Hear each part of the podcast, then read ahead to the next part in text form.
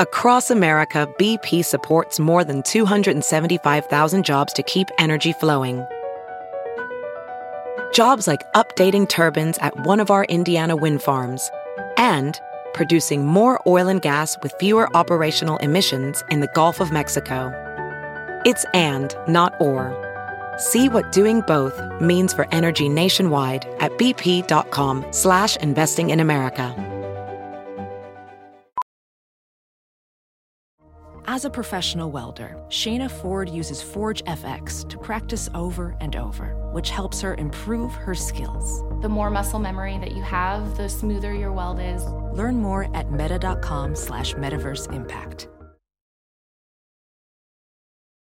The following podcast is a Dear Media production.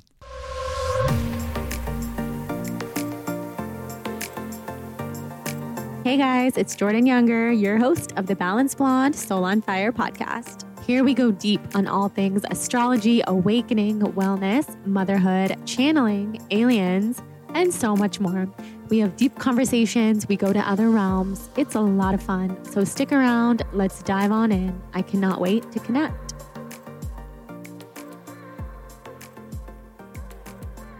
Hello, guys. Welcome back to the show. I am so excited about today's guest, Monica Berg. This is an episode we've been trying to plan for literal years. I think you'll probably hear me say that a lot lately because I'm finally getting my act together and booking all the guests that I've wanted to book for many, many years. And there was the era of Lyme disease, and there was the era of pregnancy. And then there was, of course, my six month hiatus for my maternity leave. And now we're back, and I'm just like ready to go. And I'm ready to have all of these incredible guests on the podcast. And today's guest is no exception. She's someone that I've been back and forth talking to for years. I have been a huge fan of Monica for a long time, and I've also been a huge fan of her family. Her family is huge when it comes to Kabbalah. They started the Kabbalah Center, and without them, Kabbalah would not be what it is now. Her family brought Kabbalah to women and made Kabbalah modernized and popular and really truly made it what it is today. So her books, her father in law's books, her mother in law's books, and her husband's books have been all over my house for many years. And getting to meet Monica and talk to her about Kabbalah and learn more about Kabbalah from her in this episode was such a gift. And I know that you guys will feel the exact same way. So, if you're not familiar with Monica, she is an author, an international speaker, a spiritual thought leader. Her books are Fear is Not an Option and Rethink Love, and she is the host of the Spiritually Hungry podcast. She is a self proclaimed change junkie. When we recorded this, she was even wearing a necklace that said change. And Monica is a fresh voice that channels her many years of Kabbalistic study along with personal life experiences. She helps people change their lives and really create a life that works for them in a life that they're inspired by. We talk in this episode about her family. We talk about Kabbalah, of course, spirituality, religion, the correlations between Kabbalah and Judaism. And we honestly just became friends in this episode. So I know that you will feel that energy radiating far and wide. And I told you guys before we get into the episode that I wanted to start some kind of weekly series on the Balanced Blonde intros. And I got a lot of messages about this. You guys said that you would love to hear TBB wellness tips. So, why don't we just get started with a wellness tip that I am loving? And I'm going to bring it back to something that has been working for me for a really long time. But I took a huge break from it, and that is celery juice and the medical medium lifestyle. So, if Jonathan listens to this intro, he'll be very proud of me because Everyone close to me, especially Jonathan, has been trying to get me back on the medical medium lifestyle because of how much it helped me heal. All those years ago, we had Anthony Williams, the medical medium, on the podcast twice. You've got to listen if you haven't heard him on the podcast before. And when I was pregnant, I kind of introduced a lot more foods. I wasn't doing daily celery juice. I actually couldn't even take down the taste of celery when I was pregnant. And for these last seven months postpartum, I've kind of just kept that up. I have not been on my juicing train and I have not been on my medical medium healing train, but I'm back on it as of a couple days ago. I think I'm four days strong on celery juice, and it's honestly helping. If you've seen me posting about my lips on Instagram and my hives, I've had hives swelling my eyes shut for the last, um, oh my God, 10 weeks. It's been horrible. And then the lip inflammation that I've had for over a year. The only thing that has been helping me so far is diet, diet and lifestyle. And I have preached this for so long.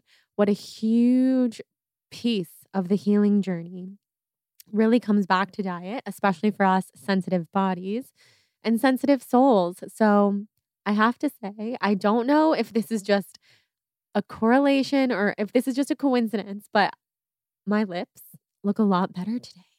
I will post a photo on my stories so that you guys can see. And let's just hope that it maintains. But I'm going to continue to do celery juice every morning. I have my Nama juicer. I am on it. And it honestly just feels good to return to that routine.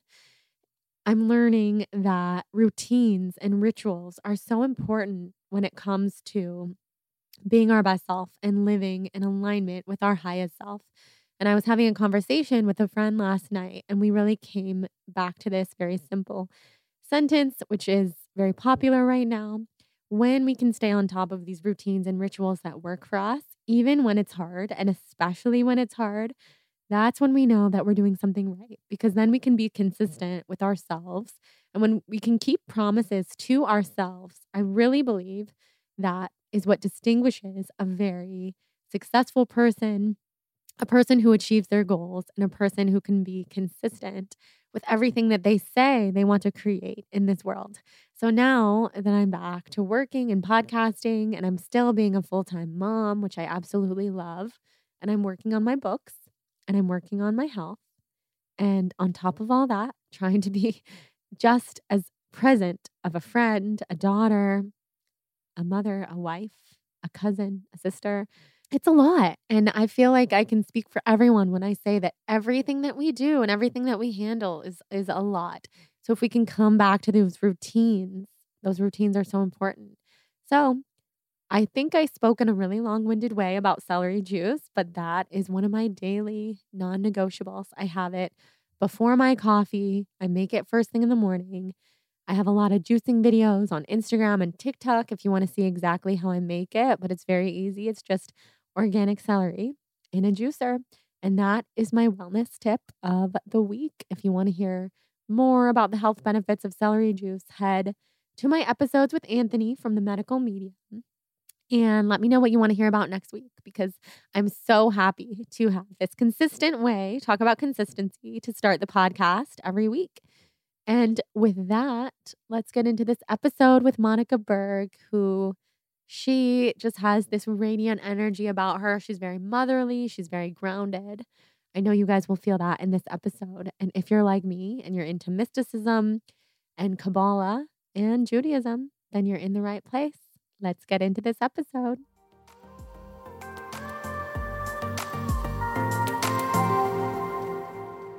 So I was speaking to Jenna last week because she's the one who really introduced me to Kabbalah and to you and your family. And I've read so many books in your family's compilation. You guys are quite impressive. God Wears Lipstick was a huge entry point for me into Kabbalah, your mother in law. Mm-hmm. So Oh, I didn't know that. That's great. Yeah, I was just revisiting it this morning so that I could soak up that Kabbalah energy before I came to talk to you. That's great. Yeah. So, what's your human design since we're talking about Jenna? Well, I haven't actually. I mean, she's, it's funny because, you know, when you meet people and it's kind of just a connection and you're just speaking your own unique language. So, I haven't actually gone deep into the work that she does. It's more like we just meet where we're at. So, mm-hmm. I, I can't answer that.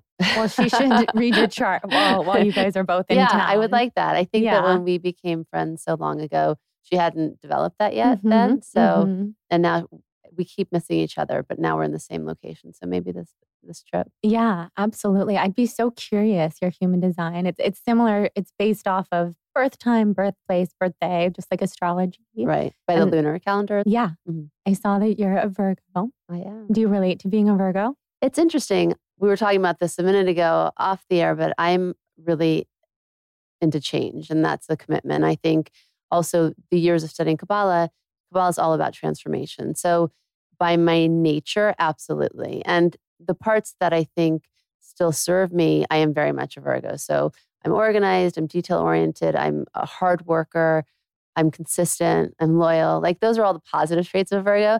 But then the parts of me that were not supportive, like being a perfectionist or feeling the need to be in control all the time or judging myself, right? Those are all the things that I worked really hard to transform. So I don't feel, I feel much less of a Virgo every day. And at this stage in my life, because there's been so much change for me specifically in the last two years, you know, the saying, be careful what you wish for. Mm-hmm. So, I mean, I'm like, I'm a change junkie. I wear the necklace, you know, on my neck that says change.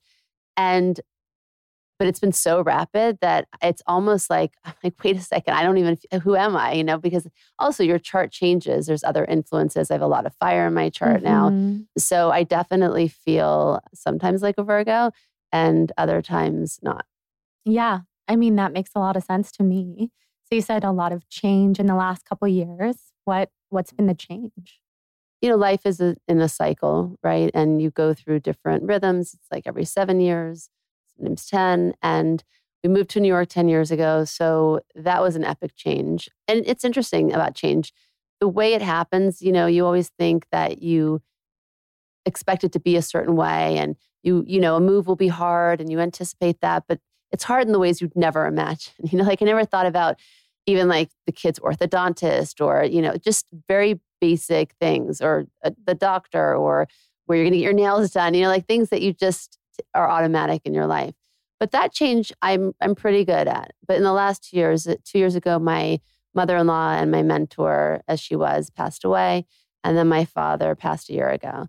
And then I also ruptured my tendon. And I'm very athletic and I use my body a lot as a form of expression, but also it's my meditation when I exercise. So it was really challenging to connect to my joy while doing the work of serving people because that's what I do. And so to not have my own, I, didn't feel organized in that way. I felt so much change so rapidly, but I needed to show up in many ways for other people in my life. So I think that that those changes were very challenging. But ultimately, I feel like I've grown. And I mean, I make a joke that that's why my tendon ruptured because I'm just expanding so rapidly. Mhm. I mean, yeah, that's a that's good and true. I think like things that happen in our bodies really do speak to what's going on on a larger scale in our lives. So I would say you're probably very spot on.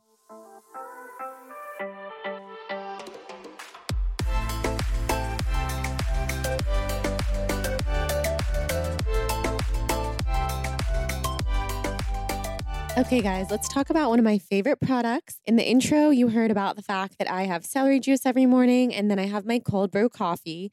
The third drink that I have, and I'm a beverage queen, I started the Instagram beveragey many years ago, is AG1. And I started taking AG1 because I wanted more energy and an optimized immune system.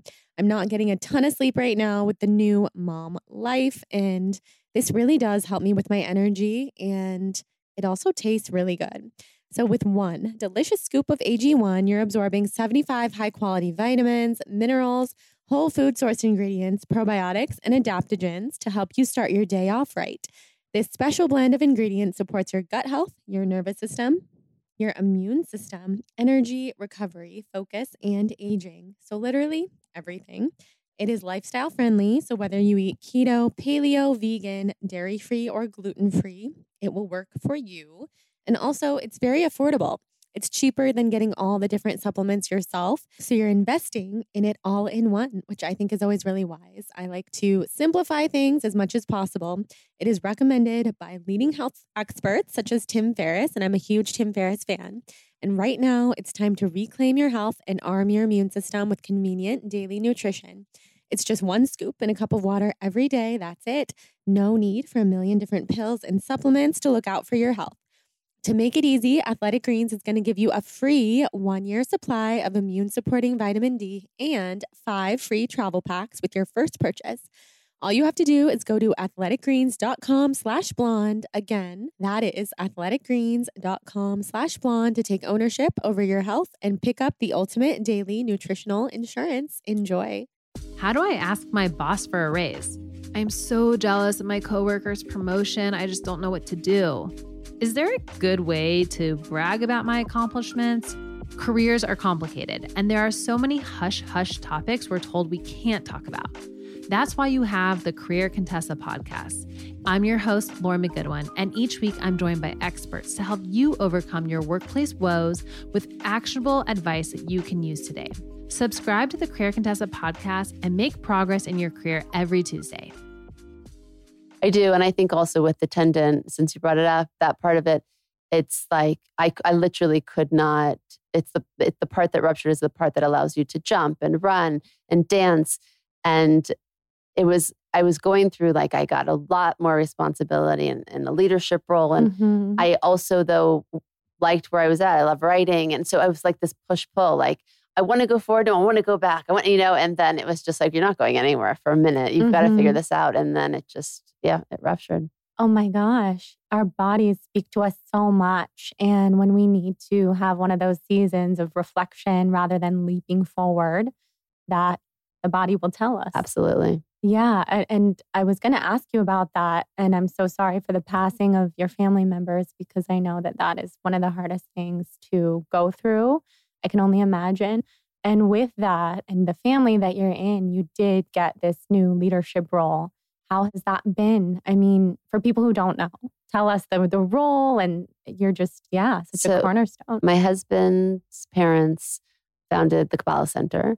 So his father passed a few years ago, and then then my husband and his mother were running the centers together. And then when she passed, I stepped into that role. And it's interesting because I've never approached life that way. I never really had a plan, and it was not really as much as I am a Virgo. I kind of fell into, I found Kabbalah when I was 17. I found my purpose. I found meaning in life. I understood cause and effect. I understood the importance of transformation. So I just allowed that to guide me. And it always did. My connection to the creator. It was never like, I'm going to do this and then I'm going to do that. And so I- never, I never anticipated this day, oddly enough. You know, and the one thing that I, I do know for sure is that I am not a person to do things the way they've always been done just because they've been done that way. So I am walking very cautiously and carefully. And every step of the way, you know, does this make sense to me?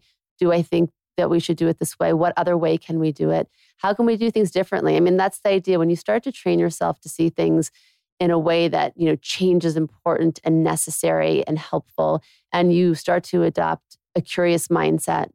So I apply that now to any new thing in my life. And that is very exciting for me. That allows it to be expansive. And then I'm not focused on the stress or the pressure of the additional roles. Instead, it's like, wow, this is an opportunity to do great things. What are the great things we can do? hmm That's amazing.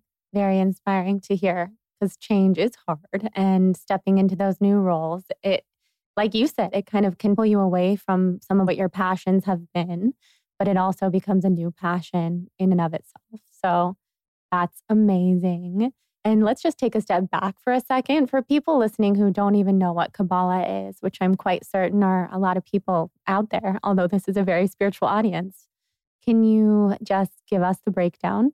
Yes, it's a 4,000 year old ancient wisdom that basically teaches people of any race, religion, gender, ways to make meaning and purpose of their lives, even the, especially the most difficult things that happen. It's all about transformation. And it's interesting because it's not just a wisdom that you study, it's one to be experienced. And therefore, each person's dance with it or understanding of it will be different, right? So if you just study the wisdom and it's a, a heady exploration, and that's great, you'll learn a lot of things. But if you really apply the things that you learn, it, it has the ability to make meaning and purpose of every single thing in your life. And that's comforting. And that leaves you with a sense of certainty and joy. You know, one that's not the highs and the lows, not part of the chaotic universe and worry and doubt. It's not part of that world. In Kabbalah, we teach that there's the 1% realm and there's the 99% realm. So the 1% realm is everything that we see, hear, touch, smell, and we can be fooled by those senses, right? I mean, I wrote a book about love and relationships. And that happens a lot when you're looking for a partner. You know, you're attracted and or you like how they live or they like the way they make you feel. And of course, all the things are important and they have a place. But more importantly, you want to look past that. You know, what is their purpose in this life? What can you do in the world together? Uh, you know, things that are rooted in kindness and empathy and transformation and growth, the things that will last a lifetime. So it's about really living more in the 99% realm and experiencing life from that part of yourself, from that soul aspect that we all have.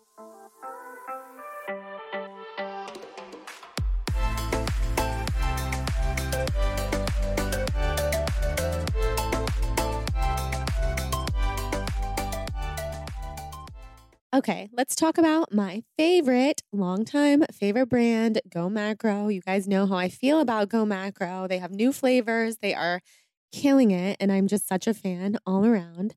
So, a couple things that I love about Go Macro they are made from simple, high quality ingredients that are certified organic, vegan, gluten free, kosher, non GMO, clean, and soy free. If you have any food allergies or dietary restrictions, they have nut free flavors, and they also have FODMAP friendly flavors. So, for all of my allergy warriors like myself, they have so many different options. I also love that they are mother daughter owned and they're based in a small rural community. And their mission is to spread awareness for a balanced plant based lifestyle, which is exactly the same mission of TBB. They are made from simple, high quality ingredients and are packed with organic, gluten free deliciousness not only do they make delicious bars, but they also make a positive change toward a better planet. They have partnered with TerraCycle to upcycle their wrappers.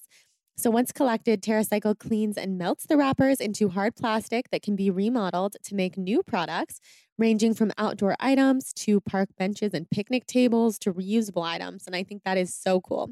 They also just launched two new mouthwatering flavors salted caramel and chocolate chip. And they also have cinnamon roll kids bars. So, to get your hands on these two new delicious flavors, go to gomacro.com and use the promo code BLONDE for 30% off plus free shipping on all orders over $50. Enjoy. Can't wait to hear what you think.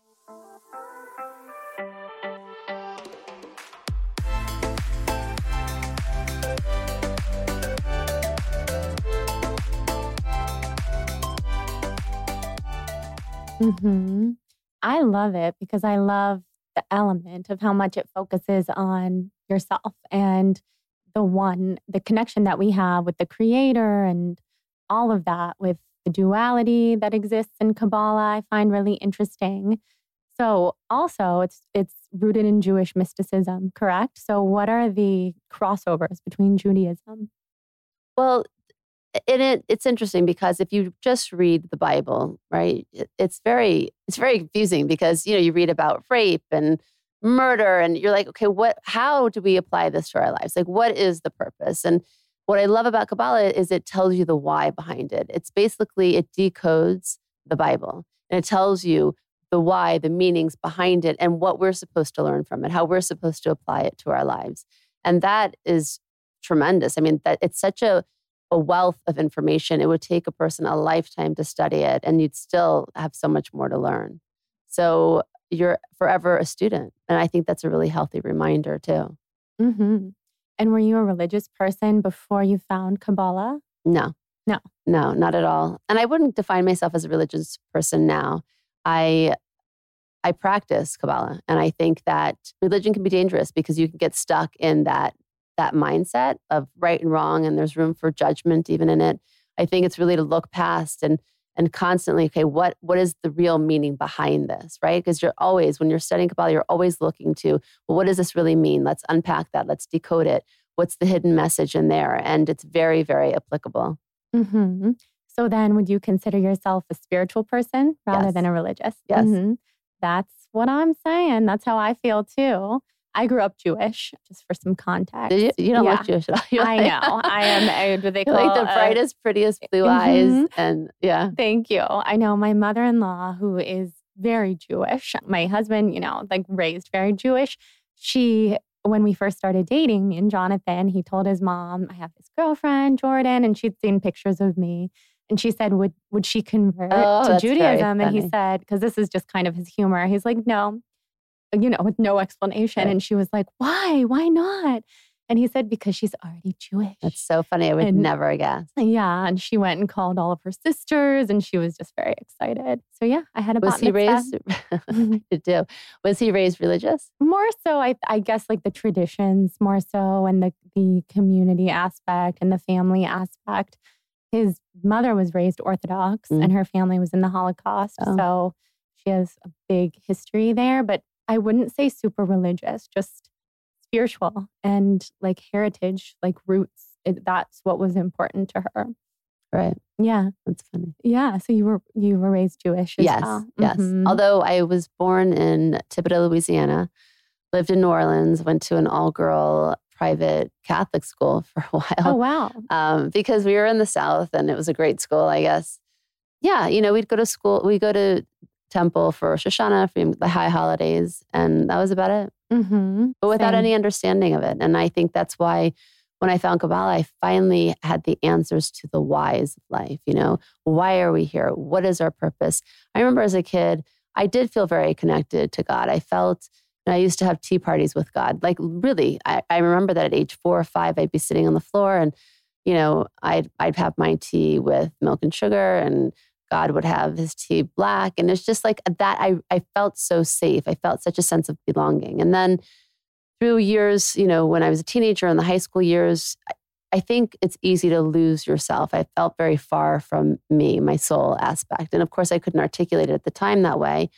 And then I looked around at the adults around me, and everybody was struggling. I mean, they still hadn't found purpose and the whys and the meanings. And I couldn't get any answers to the questions why is there suffering?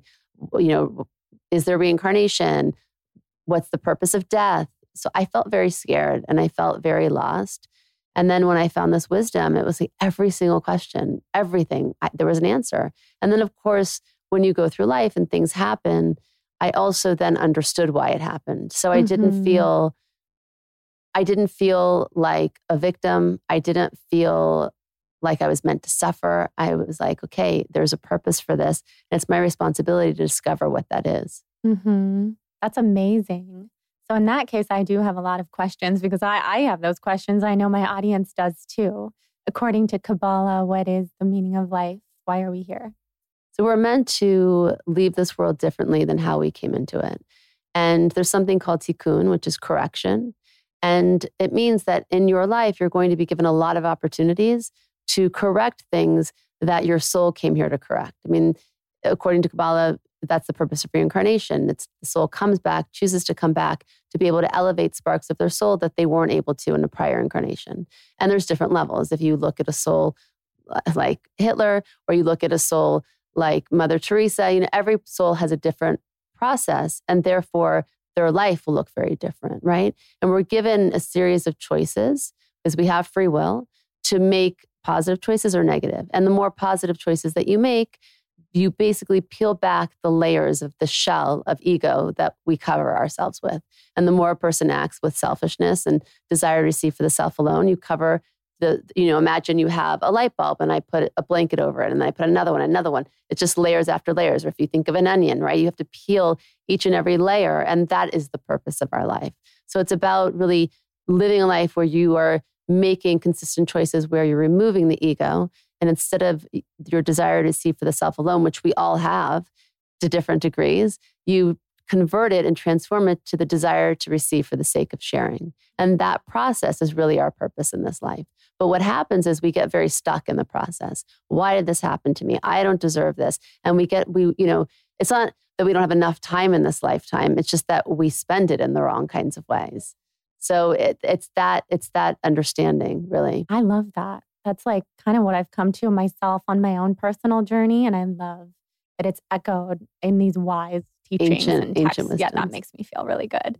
And then death, I know reincarnation is, is a belief in Kabbalah. Is it just like how many times are we to reincarnate? Do we ever evolve past this earth?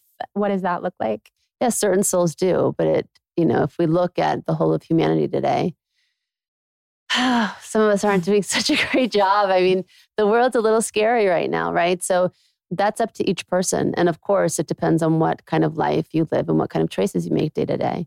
And that's really the struggle. It's not easy to make those kinds of choices day in and day out. It gets easier the more you do it and you, sign, you surround yourself with people who are also motivated by change and growth. And, you know, it's really important to choose an environment that supports where you want to go because we are all influenced by our environment, whether we like it or not. And also, I've really seen death differently in the last two years. I have a different understanding of it. I'm actually working on my third book, which is going to it's going to include it's about change. It was only about change, but now it's also going to be about grief and loss. And I was there when both my mother-in-law and my father passed away, and I was there for the transition. And there, like, you could see the souls leaving. And what I've come to understand about death is that I mean, we can't understand it in our physical bodies. We simply can't. But it's I don't see it as death anymore. I see it as the next level of soul. And for the soul to get to that level, it just doesn't need the body anymore. And it just reframed what death is for me and understand it in a different way. Yeah, that makes so much sense. Do you communicate with your father and your mother in law? I do. I do. They come a lot, actually. Mm-hmm. I mean, I think your listeners aren't going to think this is weird. I think they No, we talk all about this stuff. Yeah, they they both do. And sometimes I'll have different encounters where I'll meet a medium and it's not even something that I seek out. Like it's kind of like they find me because I really want to have my own connection to the creator. So I want to be able to channel that myself. But if it happens that I meet upon somebody and that's meant to be as well. And I I actually had a reading with this woman recently and it was really profound. I'll give you one small part of it, but she said, and my father was sick for many years. He had a cognitive decline for seven or eight years prior to his passing. So I had many different relationships with him in those years because he was always changing in ways that would be scary if I had not seen it in a different way. I chose to connect with him wherever he was at. If he was silly, and he would speak in a made up language, I would be silly with him because he was not that kind of person. He was very stern and very serious his whole life. If he was emotional, I would meet him wherever he was. And I and I appreciated that opportunity. And so after he passed, when I would be driving, let's say in nature, if I'm in Connecticut and a breeze would come in through the window, I could feel him because he would enjoy that. Like it's in times where he'd really enjoy something I'm doing today and he comes across like a, just a breeze. And the way that I vision him is how he was when he was like 35, 40, very healthy, younger. I was like seven. He was strong and he was following his passion and his career. And so when she was working with me, she starts describing that version of him. And she had no idea, right? She's like, oh, you know, is your you're going to a grave site soon? Is something happening? I said, yeah, my father's getting his tombstone actually in a few days because she saw all of that. It's like, well, he's here right now. And then she explains exactly like what he was wearing, how I vision him. And then she says, I taste something because that's how she works. She's called the Eagle Woman. And she she's really special. She's Native American and she knows what she's doing. But she's like, I'm, I'm tasting a popsicle. Who would eat popsicles? It's like an orange flavor. And I'm like, I would. And so that time when my father was that age, I was like living on popsicles. It was summer. Like it's that's the vision I had. So she mm-hmm. had everything in full form. So he comes in those ways where he's just reminding me that he's whole and he's and he's healthy. He's not, you know, he's not sick. Because I think that when people pass, we remember them as they were when they passed. And we forget about the lifetime that they had and what they offered and how they showed up in different ways for us and for themselves. And that their soul now is not with the disease either anymore. Mm-hmm. So it's been, yeah, it's been profound. That's so profound and so beautiful. I love that so much. And yeah, my audience is right there with you. Half the time I'm channeling, you know, on this podcast because that's just kind of what we do. And I was going to tell you before, because now that I know like how open you are to this stuff, I, so I'll, I'll see souls coming through people's faces. Sometimes it's like their loved ones or their past lives or just kind of their higher soul. I see it the most with people who are really work on themselves spiritually. Your face is shape shifting so much. it's really beautiful. So thank, thank you, you for just, yeah, showing up with that open energy. I'm seeing a lot right now.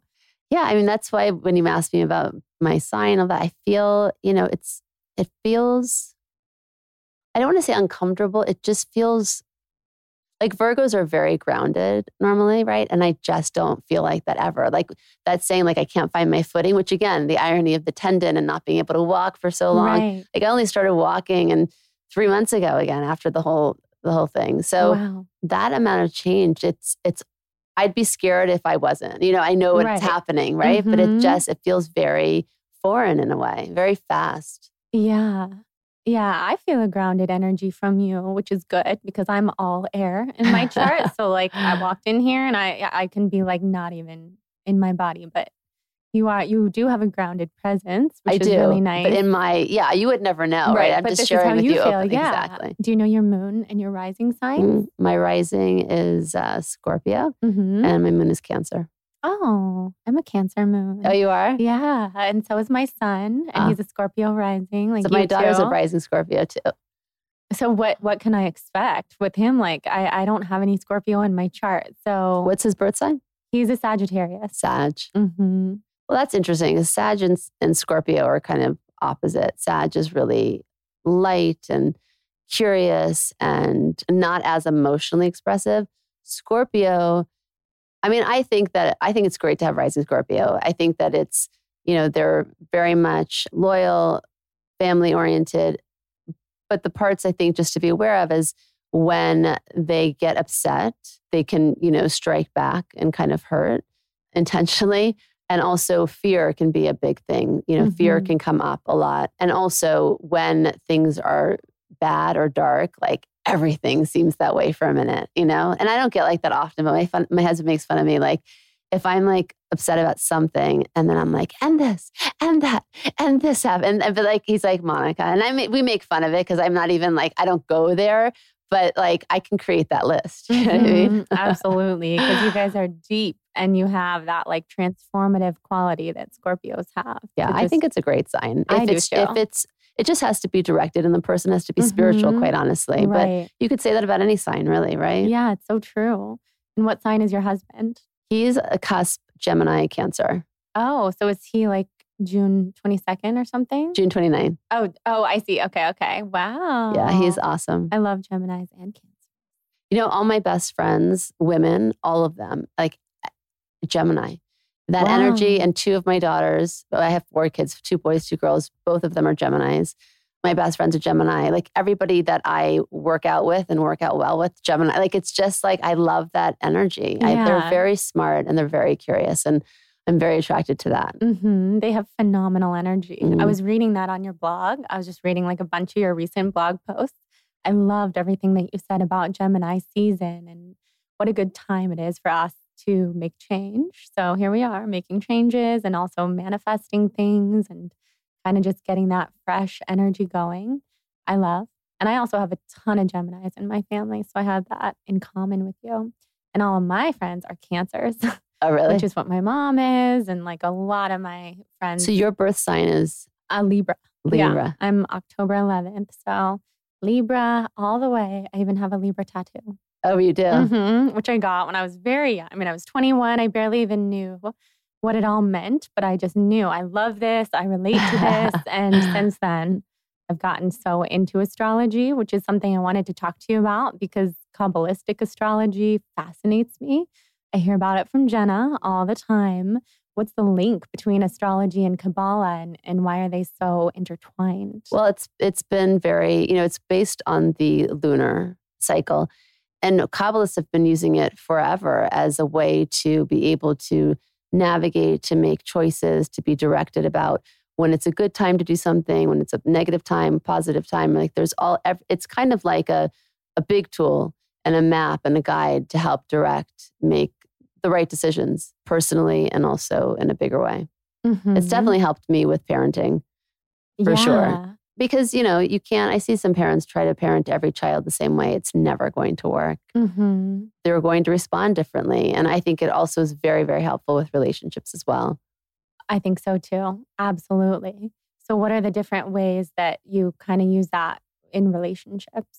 with my husband knowing that i mean he's so different than we- we're going on 25 years in august That's huge. yeah so we've really grown up together i would say just knowing the way that he's that he came into this world how he did and how he's made up I really used it to help me be informed on how to respond to him and when he can hear me and how he can hear me. And till we found a style that worked for both of us. So I think it's just like a it's a really great way to to start a relationship, understand how to navigate through that, but then ultimately you want to build skills and tools and grow together so that again you don't even really need that but i think at a starting point it's very important Yeah, I think so too. Fire sign is very different than an air sign or water or earth. It's so very true. yeah and some are more emotional and sensitive a moon in cancer can be Yeah. very sensitive Oh, yes. very emotional i had to work really hard to be able to to change that to not take things Mhm. personally not think it's about me and i mean there was a lot of growth there i mean i was very very different I'm with you, but I'm still learning because I do take everything personally. But that's my biggest work. I, I when I don't take things personally, I'm so much happier and so much more free. So when I talk to God and I pray and I meditate and do all my things, I just pray for freedom from that. Like not everything is about me, and I know that, but I'm so sensitive and I do get pretty easily. So what are some tools that have worked for you? I think the biggest one was I shifted and changed my expectation of what I thought people should offer me, especially, believe it or not, my closest friends. I redefined what a best friend looks like or what friendships look like. I got really clear on what I think a relationship is and what the give and take is. And so, one was really that was the primary. The second was that even if you change your expectations, it doesn't mean that I have to change the way I offer love or the way I connect to people, right? So I separated the external from the internal.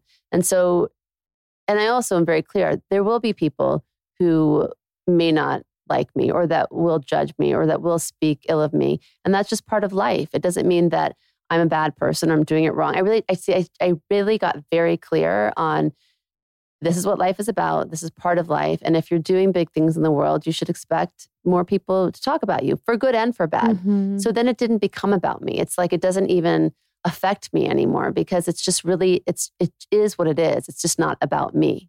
right. And there are other times where you'll get feedback that I think is important to hear and you'll be able to hear it if you're not emotional about it. Mhm. So, you know, if I hear something, I'm like, okay, let me think, is there any truth in there? Even if it hurt a little bit. And then it just hurts less and less. And now it's just not even, you know, 'cause I, I really tried living my life like that, where everybody was happy with me, that I pleased everybody, that didn't make a mistake. And I was miserable and it's impossible. And the harder I tried, the worse it was. So it's like, I'm damned if I do, I'm damned if I don't, and I'm going to choose me. And in choosing me, it really allowed that space for kindness and compassion. And when you are there, you really can't go to that other space of of even getting hurt by by those things. Does that make sense? Yeah, it makes a lot of sense. I think Because it's the- hard to do, but it's doable Mhm. if you devote if you have to make a decision. Right. Well, it, give, it frees up a lot of space mentally and physically, that's for sure. And I keep saying, I think I said this on my first episode back, my solo episode, becoming a mother has really made it easier for me to not care what people think or what people say, or I just don't have as much time to And care also, or think about it They're or gonna, the bandwidth. the more your life expands, the more feedback you're going to get. Mm-hmm. So now you now started a whole nother chapter of your life, and there's going to be more people that you meet just from that experience, right? You're going to meet with teachers and principals and other mothers, and you're going to get even more information and more feedback, and people are going to tell you they're doing it right or not. Most of the time, it's about their own feelings. You know, it's like when we walk in a room, and let's say that I was really struggling with something and I'm thinking, oh my God, everybody can see this because I feel it so completely. It must be. But you know, the truth of the matter is that other person has the same thoughts about themselves, Right. whatever they're going through. And they think everybody's looking at that. I mean, we're all in the middle of a process. We're all doing our best for the most part. And life is messy. And so if you just completely accept that, that and you accept your yourself in that way, it takes it drowns out all the other noise, including things that might hurt you. hmm Well, I'm going to channel my inner Monica next time I get my feelings hurt and I feel in that Cancer moon vibe because I think that's powerful. It really is. and it And- also opens you up, I would say, to more expansion and to doing bigger things in the world. And I mean, it holds, well, you wrote a book called Fear is Not an Option. I was just about to say, fear is the ultimate thing I think that holds us back from being big in the world. Exactly. So- fear of rejection, Yeah. fear of being ostracized. And these Mhm. fears, a lot of them are because when we were hunters and gatherers, we needed that fear. We couldn't survive out on our own, right? We needed to be part of a group. We needed to be liked and accepted because we would literally die if we were left to our, our own devices, right? On our own. But that's not the world today. So that you're just running on really old software. And I think that next time your feelings are hurt, just pause and say, you know, why is this really bothering me? Is it who said it? Is it because it's a little bit true? Is it because I expected more from them? Is it because I don't like looking weak? Find out where, because it's all just ego at the end of it, right? That's what it comes down to. And then once you identify it, so you can say, okay, here's a great opportunity for me to change that aspect of myself. And now what do I want to do with my feelings about that person, right? You just become very, it's almost like you go out of your body and you become somebody who inspects, you're, you're, you're an outside person looking in over you. Sometimes, like, Mhm. imagine like you're flying over this room above us and you're looking down, you're able to see it very much strategically, non emotionally. And from that space, you can make much better choices. Yeah. I love that. I, I think that sounds like such an elevated way to do things. It's so helpful and it's so freeing. Yeah. I, I think that's living in our highest self, our highest vibration. When I'm feeling really good post meditation or just having a great day, I, I feel like I can do that so much easier. So, I mean, And yeah, if you're not having a great day, right? And you're right, really struggling, you know what? So you can also say, I recognize that emotion. I'm just not going to deal with it right now because I'm too tired or I Mhm. don't have the time. I'm going to revisit this later. And you just move Mhm. it aside. So it doesn't even have to become all consuming. No, it's very powerful. I really am going to think so much more about this. Something else I wanted to talk to you about that I think is so inspiring about you and your family is your son, who was born with Down syndrome and he's thriving in Mhm. life. I, I heard a lot more about him from Jenna too, but will you talk about that because I know as as a mother and you were, you know, a young new mother at the time, to receive that news might not have felt incredible in the moment, but you made such a good situation out of it. So Yeah. share with us. That's my second son, Joshua. And I always say that he is my greatest teacher. And again, that's where Kabbalah is so necessary and helpful. And that I really understood that he came into my life to teach me something very specific. And I do believe that his soul chose to come in that body for his own process. He is the most kind, beautiful soul, really ever. I mean, he moves me to tears with his kindness. Like if he had a plate of food and he was starving and you came over and he saw that you were hungry, he would give it to you without even, I mean, just like unbelievable. But when he was diagnosed, it was just three hours after I had given birth. And so, and it was a C section, it was an emergency C section. I was shocked and I was terrified. And I felt full of shame. I felt like my body had abandoned me. I felt like I was not capable of raising a child with Down syndrome. And it also plugged into my greatest fear, which was fear of anything mental, meaning that my uncle became schizophrenic when I was eight. And it seemed in my eight year old eyes like it happened overnight. And he was very volatile and angry and scary. And so I remember when Josh was born, I was like, why did it have to be something that affected his mind? Because I just felt like I couldn't connect. And then I had, I was very anxious. I had, I'm not an anxious person. I had my second anxiety attack, but this one lasted for quite some time, like a month. And in that month, I remember I had so many thoughts and so many feelings. And I went and I met with different families who had either had a child with Down syndrome and gave the child up for adoption or had adopted children with Down syndrome. It was such a great opportunity, honestly, because I was able to go into people's houses. They were so kind. And I became a more empathetic person. I became somebody. And I remember thinking that this is affecting me this way. As spiritual as I thought I was then, I was like, Monica, it's so clear you have so much more work to do. And I decided after a month that, and I knew that he was a great blessing and that, you know, most people find out about people's quirks or idiosyncrasies later in life, right? We we normally have a child that's healthy and typical and they're everything And we don't realize until they're like 18 that they're actually flawed in some way, or, you know, nobody's perfect. And I just happened to find out about Josh's differences on the day he was born, but I had lifetime to discover his gifts. And that was really, it changed the way that I saw everything and the way that I approached everything and the way that I received everything, good and bad.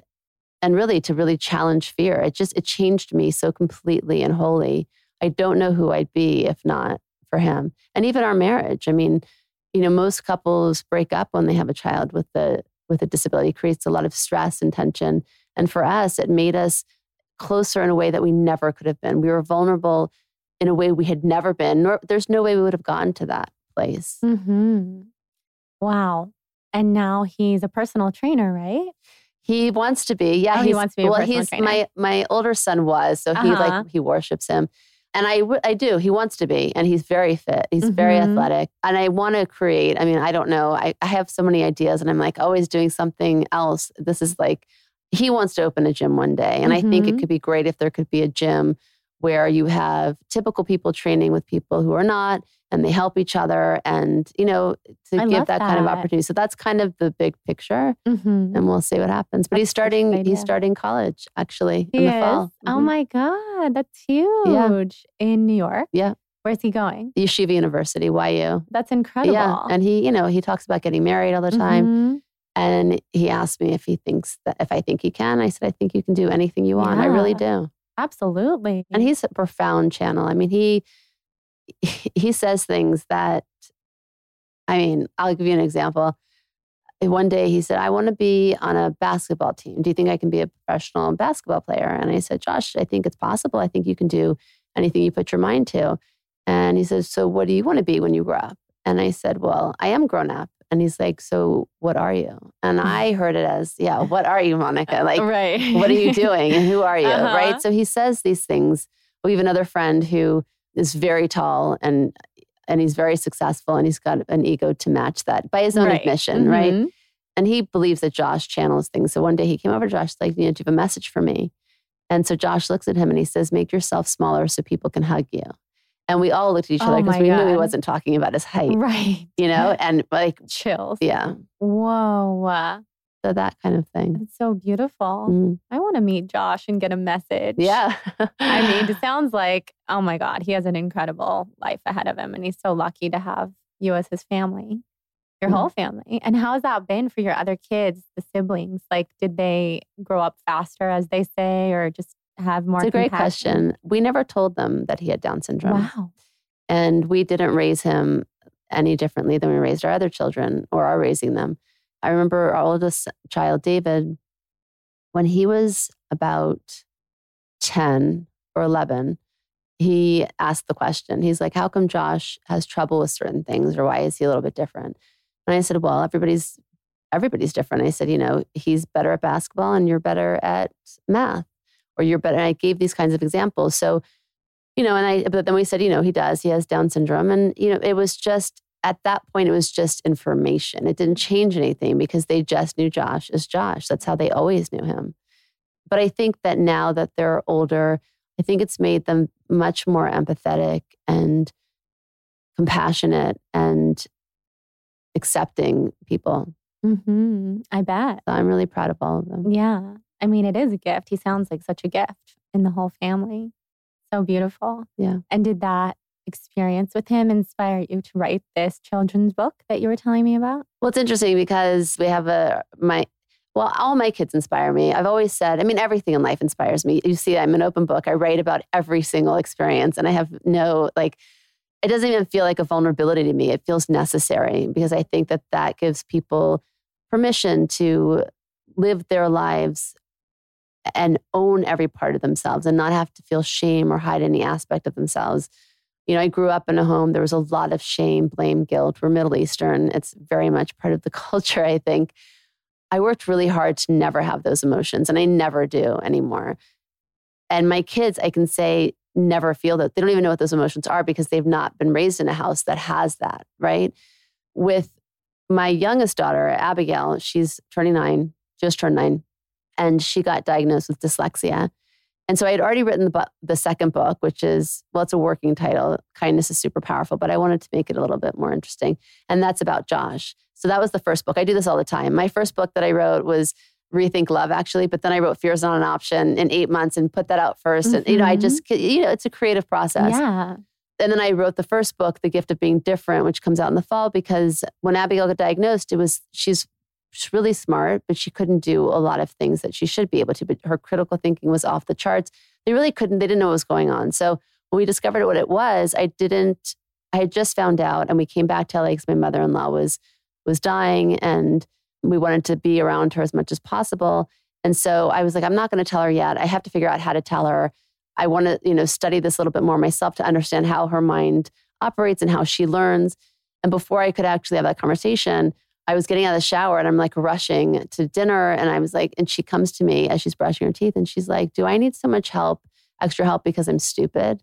And I was like, Okay, everything's stopping right now. I don't care. Yeah. I have no dinner. I'm like, I don't care what I'm late for. I sat with her on the bed and we had this whole conversation. And that became the book. Like I wrote that book in an hour, you know, mm, because it just, I felt it so completely. It was so clear. And so that, and that really sets up the tone for all of the other books, which basically is your differences, the things that you feel shame about or that you feel that you need to hide because people won't love you is really your superpower. And you, if you can own that and understand that your uniqueness is your gift and your beauty, then you can live the life that you're destined to live. So that's what all the books are about. And then the second book then talks about, and she talks about Josh that, you know, he's her best friend and he's super sparkly all the time in the first book. And so then we go into the second one. And the whole premise there is that, you know, what comes naturally to all of us, right? Like driving a car, tying our shoes, living independently, is not for him, right? And you can look at that as some kind of tragic reality, or you can understand that maybe we have it all backwards because the thing that comes so naturally to him is kindness. And we have to work really, really hard. First of all, some of us don't even desire to be that person, right? But we have to work really hard to behave in that way. And for him, that's completely just who he is. So it's about how kindness, I, at first it was called kindness is contagious. And then COVID came. like, I don't want that word. we don't want anything to be contagious. No. But basically, you can catch a case of kindness if you're around somebody like that or you mirror that. And so Abigail's kind of watching him in that book. She's the narrator of all of them and saying that, you know, she wants to, and then something happens in her life and she's like, I want to be more like Josh, you know? yeah. How cool is that? I'm so excited that you're writing all these. I can't wait to read them to my son. Yes, yes. I'm very excited. And I feel, funnily enough, of all the things they've done, I mean, I'm, I'm proud of everything, but this is, this is different. I don't know, maybe Mhm. because it's, it's so, I'm, we're all, the illustrations, it's our faces. It looks like us. That's so special. So it's an ode to all of my kids. Mhm. I love that. I'm inspired. I'm inspired as a writer too, because I'm always writing multiple things at once and changing, you know, the order of when things are going to come out. I relate to you so much with that for sure. And it sounds like you're a channel as well. It just comes right through. Yeah, I think that if you're asking every day to be guided and you live your life with intention and you're clear about what that is and you're not set on the outcome, but you're there because you know the process is the more important part, then you will get all the information you need. You'll be able to hear it, you'll understand it, you'll have clarity. Because Mhm. everybody has the ability to live like that, right? You have to, of course, make the choice and be dedicated to it. But the problem is, people have made the external voice so much louder. You know, what do people think? What are they saying? What do they want me to do? What do they think I should do? What does the professional or the expert think?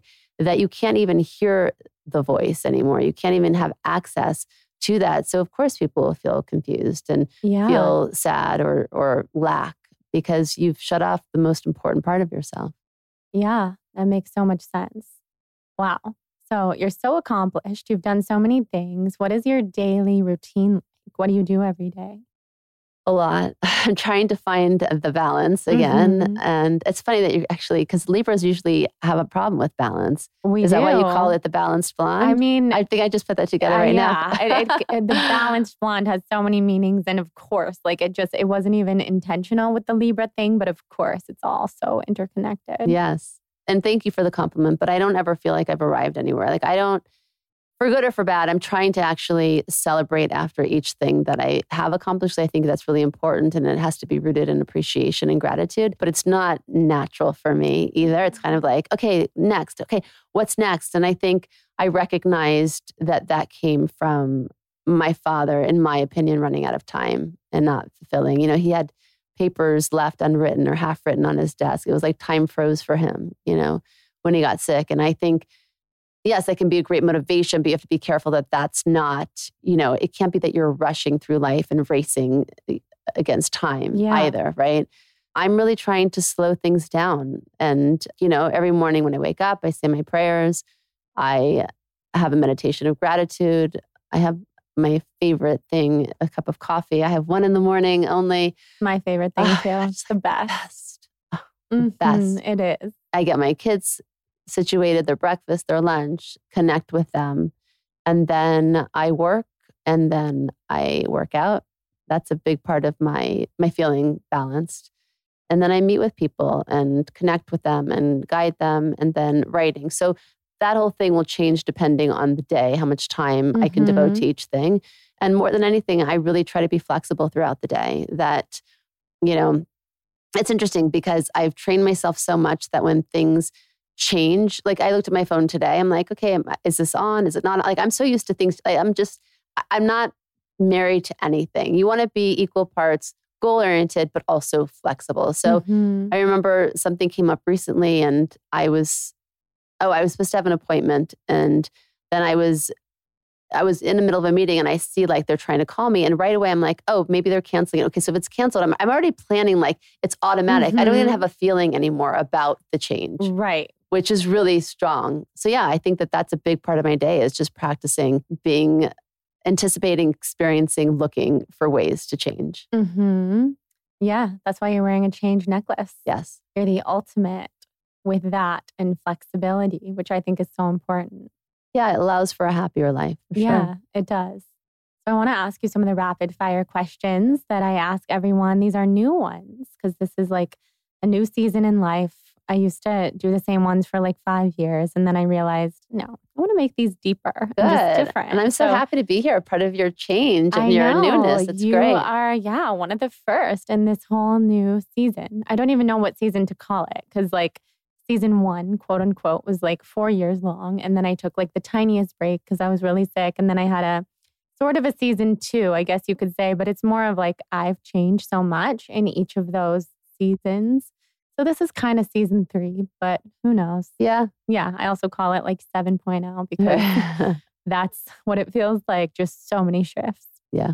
yeah i'm so happy that you're here too if you weren't doing what you do now with the kabbalah center and being a writer and a mom what would you be doing That's interesting because there's nothing else that I'd want to do. mm-hmm. I don't know if what I'd be doing differently. I'd probably be living somewhere else. Yeah. I'd probably be more selfish. I'd be I'd be living somewhere in nature and much more active throughout the day, like constantly moving and something probably with fitness and exercise, Mm-hmm. i love that what's your favorite kind of exercise dance. I was a marathon runner and it was those years where I had an eating disorder and I had I was just always running something off. You know, I could run and Mhm. run and run until I felt nothing. And Mhm. then thank God I got tools and I was like, there's a better way. yeah And I don't need to do this to myself. And I learned to love myself. And then running didn't feel so great anymore. It started to feel like it was working against me. So I remember one day thinking, well, what do kids do? Like they're always having fun. I'm like, dance. I love dancing. I've always been a dancer and muscular. I like to push my body to feel extreme things because I think, you know, everything's body, mind, and spirit. mm-hmm. it definitely is yeah i relate to that i used to do marathons as well Really? well in fact i only did one marathon but i was a big half marathon person that marathon man that is like a lot on the body It is. it's a huge accomplishment. I'm happy that I did it, but I'm Yeah, totally and some you. people can do, you know, so Mhm. many 40 marathons, 50. I think it's easier for men, men's bodies, but other, you know, my body is just not made up to do that for life. I'm with you. Every body is different, Yeah. and yeah, my husband does Ironmans. Oh, so wow. he does like the swimming, the biking, the running. It's so That's next great. level. But yeah, Yeah. he's built for it. Right. He really is, and he loves it. Who do you look to for inspiration? Many. I think that the world is your teacher. I mean, honestly, I learned things from every single person, even, uh, you know, a server. I remember like, I can tell you many stories from people across the world. I would say personally, like up close and personal, my husband. So cool. You guys seem to have such a special relationship. we do. In the future, we can have you both on and we can have my husband here. Oh, that would be fun. I think that would be so fun. Let's do that. Yeah, I was listening to your podcast with your husband this morning and the way that you guys co-host, and I was We have like, fun "They're together." fun." Yeah. yeah, he's funny. I like it. I really like the dynamic. If you could teach the entire world just one concept, what would it be? I would say just knock off all that judgment, you know, really just practice benefit of the doubt and try to find ways where we're alike rather than different, as I think that it's kind of set up the other way. Yeah, it certainly is. What's your favorite number, if you have one, and why? I would say seven, but I'm not really, I'm not really sure why. I mean, seven's a significant number in Kabbalah. There's the seven sphirot, like emanations, levels of wisdom. Uh, and I also think I really liked age seven. I liked being seven. I don't know. I was very, I felt very secure and happy at that age. And then there was a lot of change right after that wasn't so great. So maybe that's why too. Yeah, yeah, it's a good number. What life lesson did you learn the hard way? Self love. If you could choose three living people to be in a room with right now, who would they be? Living people? Yeah. That's a good question. I know. These are not meant to be easy. I'm trying to think about who's inspiring me now, but it's, you know, funnily enough, I'm inspired by a lot of people who've passed. Isn't that interesting? I don't know Yeah. why. well, you can you can switch it up. You can tell me three people who. I'll just tell you three people, some Yeah. living, some not. David Foster Wallace was a mm-hmm. great writer. I just loved his mind. He ended up committing suicide, but I would like to be in a room with him. I've always wanted to meet Oprah and connect with her and talk with her, funnily enough. And the third, my father. Yeah, that's amazing. Yeah. Remind me. I know I love David Foster Wallace, but what did he write? Why can't I think of it? What is then one of his books or something? He wrote a few. I think the one that I loved the most was based on his commencement speech. Right. I think that's it's like I'm thinking water. I think like it's called. water. Yeah. That's what I. I have really quoted liked. him Yeah. so many times. He just got it spot on about the Mhm. purpose, why we're here, what's important. There's one section about we all worship something in life. It doesn't matter if it's Allah or Judaism. He goes through all the religions. He's like, but the, the thing about worship is that don't fool yourself that you're not. You know, if you worship your body or your looks, you'll die a thousand deaths before they put you in the grave. If you worship money, you'll never have enough. You know, he goes through this whole thing, and basically, it's a wake up that there's that, you know, none of that's going to bring you happiness. Right. Wow. And then he took his life. That's really sad. He did. I think he was struggling with all of this. I mean, mental illness is, you know, it's it's worse and worse. It's more prevalent Mhm. now than ever. Mhm. I don't think social media helps. And I think that, and that's again, why, why do we do what we do? Is to really expand people's consciousness, to bring back the idea of community and unity and purpose and sharing and kindness and giving of yourself, right? It's, I think it's scary. The world is scary in the way that we, it's more of a selfish existence Yeah, for the most part. So, it is.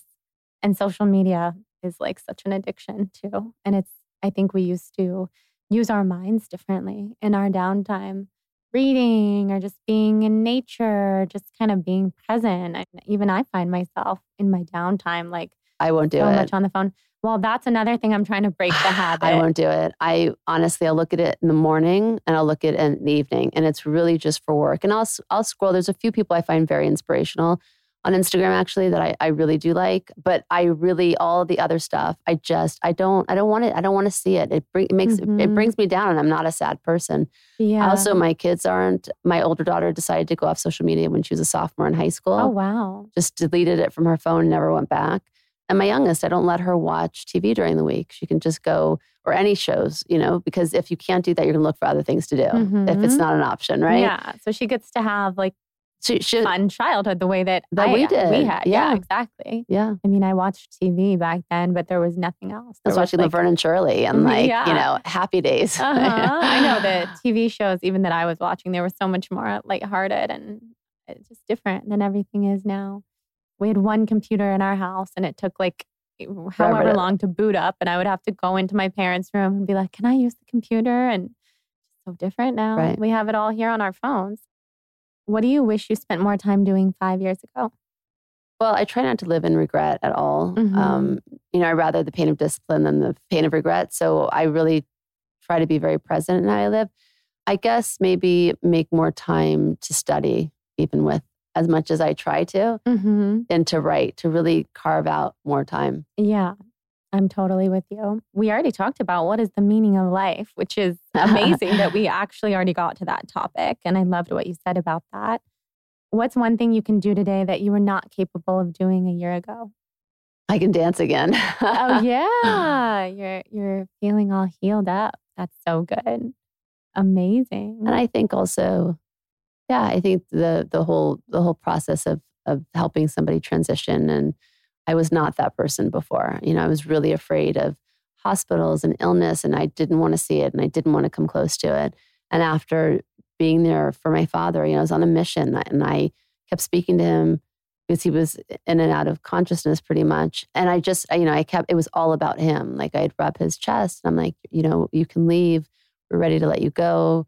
Your brother's waiting for you. Karen, the Rav, like my, my husband's parents, your parents are waiting and, and go. And then this amazing miracle happened where four days before he passed, he really, he woke up. Like, he, have you ever seen the movie Awakenings?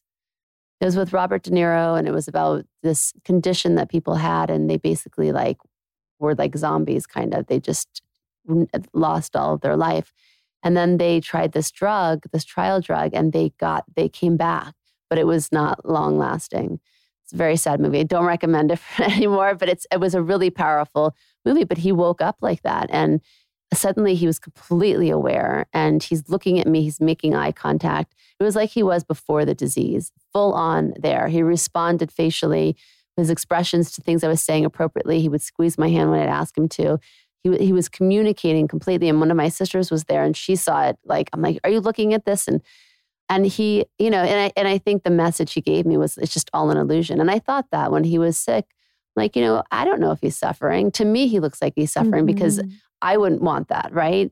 But maybe he's going in and out of his body. Maybe what he's experiencing is something completely different. right. So I, I'd say all that change. I don't think that I I could handle the things that I know that I can now. hmm That's so beautiful. I think that's such, I mean, the fear of death and the fear of like the loved ones that we have dying. I think that's what most people are struggling with more than anything. So that's such a comforting thing to hear. And I totally agree with you. By the way, I I had an experience. We have a family member who has dementia and Alzheimer's and is really not here anymore at all.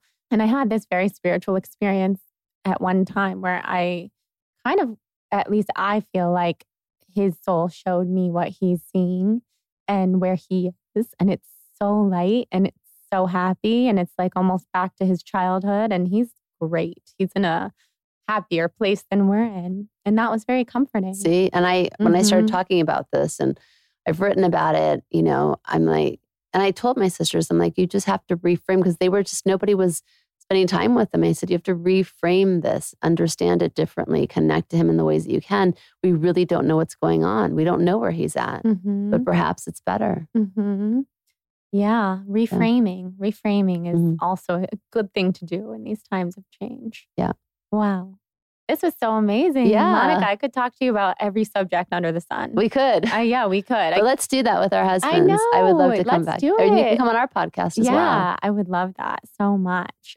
Tell us where we can find you, your books, everything. Fear isn't an option and Rethink Love. You can find it on Amazon or Kabbalah.com. My social media is Monica Berg74. And check out my new book coming out, The Gift of Being Different, in the fall, in the same places, and our podcast, Spiritually Hungry. So exciting. I have one more question. I, I almost forgot. Do you wear the little red bracelet, the Kabbalah Yes, bracelet? Can I do. see? Will you tell me what it means? Like I I should know this, but like what is is there a specific meaning to this? Yes, Mhm. it's a protection against evil eye. Mm-hmm. And so the string is taken to a place in Israel, Rachel, the matriarch's tomb, and she her energy was known to be a protection against evil eye. So it's wrapped around her tombstone and there's prayers that are said so that you have that protection around you Mm-hmm. from from Yeah. people that you know. Darkness. Yeah. I need to get one. Yeah. I really need to. I actually used to wear one. This is so silly to say because it was had such a trendy moment. I mean, I was like in college, but I thought I was very cool. That's very so I've always funny. been drawn to Kabbalah, but in my more recent years, I've been learning more about it yeah, it's great. Mhm. Yeah. and learned so that. much from you today. So thank, Thank you, you. so much. Thank you. So fun to meet you. Thanks for having me. You too. course. Yeah. And it was perfect timing. We've been trying to do this for years. So. years. And I can definitely say that was all me. I was not well for so long that it was very hard for me to commit to much. So this is a new era. Yes. And I'm so happy that we did it. Me too. Thank you. Yay, thank you.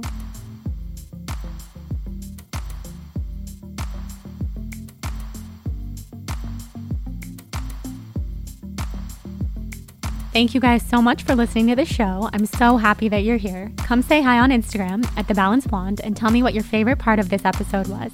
Subscribe, rate, and review on Apple Podcasts and send me a screenshot of your rating and review for a free Soul on Fire yoga ebook. See you next Wednesday. Love you guys.